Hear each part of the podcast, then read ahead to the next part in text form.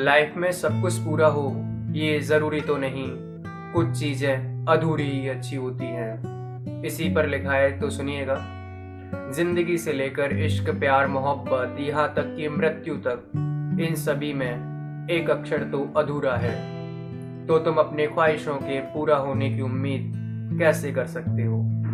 क्योंकि ख्वाहिशें भी अधूरी हैं और उम्मीदें भी।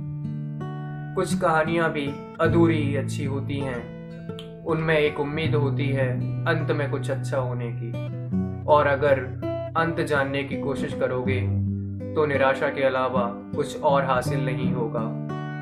इसलिए कहानियों को अधूरा ही रहने दो। कुछ अधूरी चीज़ें खुद में ही मुकम्मल होती हैं।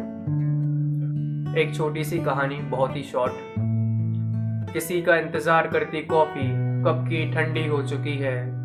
उम्मीदों की मिठास अब तो कड़वी हो चुकी है। तुम्हारे हिस्से का वक्त वो किसी और को दे चुकी है।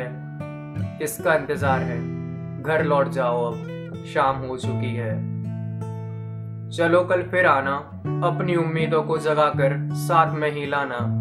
स्टारबक्स की कॉफ़ी के लिए नहीं, छपरी वाले की चाय पर जाना। कोई है जो तुम्हें अपने हाथों से गर्मा गर्म चाय पिलाना चाहती है। कोई है जो अपना सारा वक्त सिर्फ़ तुम्हें देना चाहती है। क्या तुम जाना चाहोगे? ये तो आने वाला कल ही बताएगा। और हाँ हाँ आप, उम्मीदें तो आपको भी होंगी उस कल से। इस उम्मीद में इस कहानी को एक अच्छा सा मोड़ देकर यहीं छोड़ देते हैं, क्योंकि कहानियाँ अधूरी अच्छी होती हैं।